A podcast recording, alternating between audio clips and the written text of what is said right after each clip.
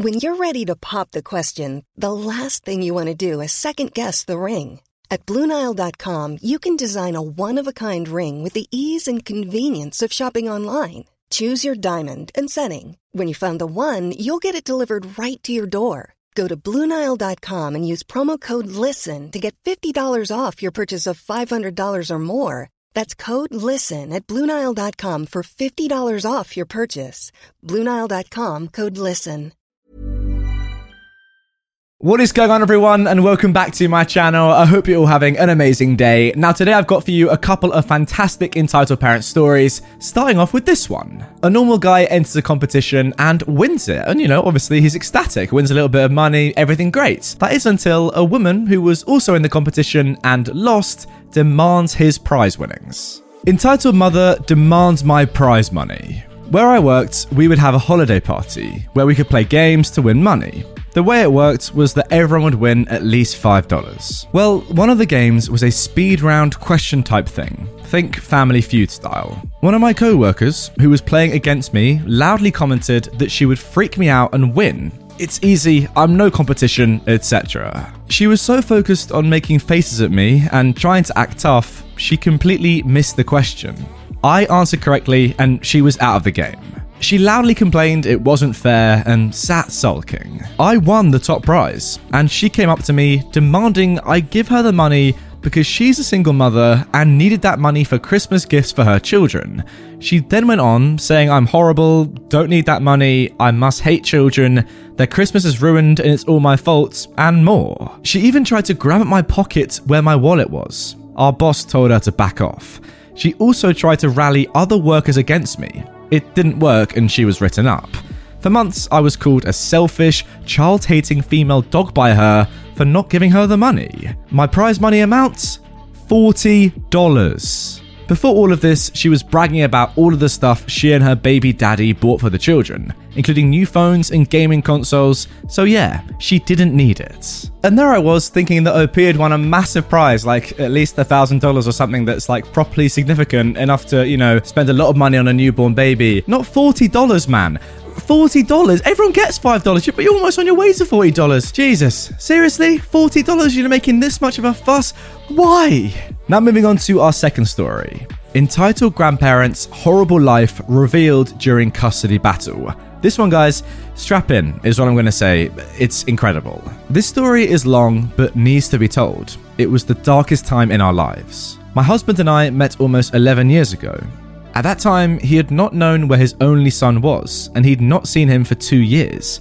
Before the disappearance, my husband had been involved daily, taking him to daycare and even the mum to work, until her boyfriend was arrested and transferred to another state for charges he had there. My husband sold his motorcycle to help her pay bills, but instead she packed up and took off to use that money to bail him out and live in the state he was transported to. He tried for months to talk to her parents, but they claim they didn't know anything. We married right before his deployment, and I decided to start a search, hoping he'd be allowed contact with his son before deploying. I was able to find the woman and discovered she was back in state and had abandoned their child with her parents. She allowed him visitation only if we paid for his birthday party at Chuck E. Cheese, so we did this gladly. My husband remained in contact daily until his deployment overseas. He continued trying to call when he had access, but they would not answer and eventually changed their number again so he no longer had that access. We found out later that they were also telling him that his daddy didn't want anything to do with him. I continued to monitor my husband's son's mother's social media, and right before his return, I discovered that she had several charges in different counties and was actually on the run. So, as soon as he returned stateside, we filed custody. We also discovered that she had abandoned her infant with her brother in another state, as her parents refused to take him and had called CPS to pick him up. They only wanted the child she had with my husband because he was paying support. Throughout this process, I'd been angry at my husband because he never fought for his rights. But what I learned, and what most men feel, is that he believed he had no rights and did whatever they wanted. He and his family would have to pay support in order to have any type of visitation with his son. He didn't know that he could go to court and file for his rights, as most men don't. The grandparents were both druggies, who eventually dragged their daughter into it. and they tried pawning her onto my husband because her habit had become too much for them. When my husband discovered their lifestyle, he left, and she showed up a few months later pregnant. At the time of filing for custody, they awarded the grandparents temp custody during transition because the mother was a wanted fugitive and couldn't be involved. Our state doesn't even allow grandparents' rights. But judges here will give over custody to grandparents before they will a dad because they want the government funding they get from collecting child support from dads. We went through a year and three months battling a judge that hates men, and straight up told my husband his military career made him look unstable, so she'd never turn over custody to him. So, in response, he just gave up his military career. In this year and three months, these people would break every court order put in place and have zero responsibility for them. They wouldn't use a car seat, they were doing drug deals around him, he stayed sick due to the cigarette smoke in the house, they refused legal visitation time, and took off out of state to hide him. They wouldn't take him to school, they allowed the mother to be in the home, even though there was a no contact order in place for her. Being determined and maybe a little psycho when it comes to my kids, I'd managed to find things our attorney could not. We discovered he didn't have a bed there because they had too many people living in the home.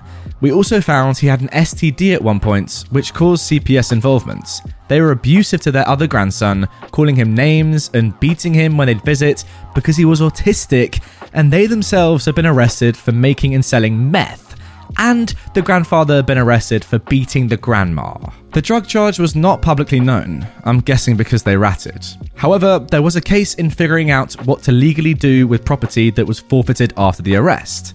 I found this and proof of the bio mum being allowed in the house that resulted in us getting temporary custody. A year and one month in, and the grandparents failed a drug test. The daughter had twins that were taken by CPS immediately after birth due to drug use while pregnant and her current fugitive status. Still, the judge refused to give over custody to a willing and able father. Our attorney, also prior military, put pressure on the judge, and we had sent a complaint to the state Supreme Court, along with every single state official detailing how this judge was doing everything against the laws in our states. Eventually, the judge couldn't take the pressure and gave us custody. It came out that she was hoping the bio mum would get her legal stuff in order and she could give over custody to her instead. In August of 2013, we brought our baby home permanently. However, we were forced to give the grandparents visitation that lasted until March of 2014. They continued smoking around him, making him so sick he wound up on multiple medications. They took him to do drug deals, which he told his counselor about, and also told him he wasn't my husband's son and they were going to get custody back, resulting in lots of nightmares. They'd also been telling him my husband never loved him or had anything to do with him, which took weeks in counselling and pictures proving otherwise. They put this boy through hell. His teeth were rotted out of his head, and at four and five, he spent his life in front of two TVs with just cartoons and video games. Hey, I'm Ryan Reynolds. Recently, I asked Mint Mobile's legal team if big wireless companies are allowed to raise prices due to inflation. They said yes. And then when I asked if raising prices technically violates those onerous two year contracts, they said, What the f are you talking about, you insane Hollywood ass? So to recap, we're cutting the price of Mint Unlimited from $30 a month to just $15 a month. Give it a try at mintmobile.com slash switch. $45 upfront for three months plus taxes and fees. Promo for new customers for limited time. Unlimited more than 40 gigabytes per month. Slows. Full terms at mintmobile.com. He only ate fast food and pop and was too weak to pedal a bicycle. He watched his mother get beat and a knife to her throat, and then she'd disappear for hours to go and do drugs, leaving him at three years old to care for an infant. They mentally abused him and used him for child support. The last time he came home reeking of cigarettes so bad it threw my older daughter into an asthma attack, and that ended their visits. The things they told him and did have trickled out through the years. He remembered one of the times we were refused visitation was because his mother had taken him and hid in a hotel. He watched her steal things from stores and she was arrested four times at their house through all of this. Yes, I called and reported it every time. These horrible people have not been part of his life since then. His bio mum has done a stint in prison and is once again running from new charges and her probation. He'll be 14 years old this year, and he's very needy with me because I make him feel loved and safe. This child is one of the biggest blessings I've ever had. He's so thoughtful and kind, and tries to take care of me. His father is scared to let him go anywhere away from us because of the trauma that not knowing where he was caused, and then hearing what all he went through in that time. I've never met more horrible people in my life, nor have I ever imagined how resilient he would be after going through all this. He's so very smart, special, and a gift I thank God for daily. We both agree that even with my husband's deployments, which was a pretty bad one, this was far worse than anything else. We've spent years now fighting for fathers' rights across the country and been a part of some law changes in our state. We have to inform men of their rights. We have to give them the resources because children deserve both parents. It's disgusting how much it costs in legal fees just to be a parent, and maybe one day it won't be necessary. We've got people working on the government level to change these laws that created this inequality. My husband is an amazing father. Not only did he raise his three children from a previous marriage, but we've done youth and college age ministry together, giving kids a family where they didn't have one before. We've provided a home, food, insurance, gas money, and phones. He will never stop caring and loving those that were abandoned. There are so many men out there that are amazing fathers, but don't get the chance to be. They take their lives daily. They have everything taken from them and are financially ruined when all they want is to love their kids. Children deserve custody of both parents. Alienation has to stop. Our now 14 year old is our youngest. That may have been the worst thing we've ever gone through, but I'd do it again for him. I will never not fight for my kids, and I'll never not fight for other fathers going through this. If you know one, check on them, hook them up with groups that can help give information and encouragement. Courts are not fair, and men feel the loss of their children the same as a mother. They're hurting and grieving daily for a child that is still alive. They're losing hope and giving up. They're being made to feel guilty if they stop fighting because they're tired and broke. It's emotionally draining and leaves you completely depleted. These men eventually believe that it would be better for their kids if they just walk away. They don't want them in the middle of the fighting anymore. Maybe the ex and judges convince them that they're not worthy, so their kids will be better without them.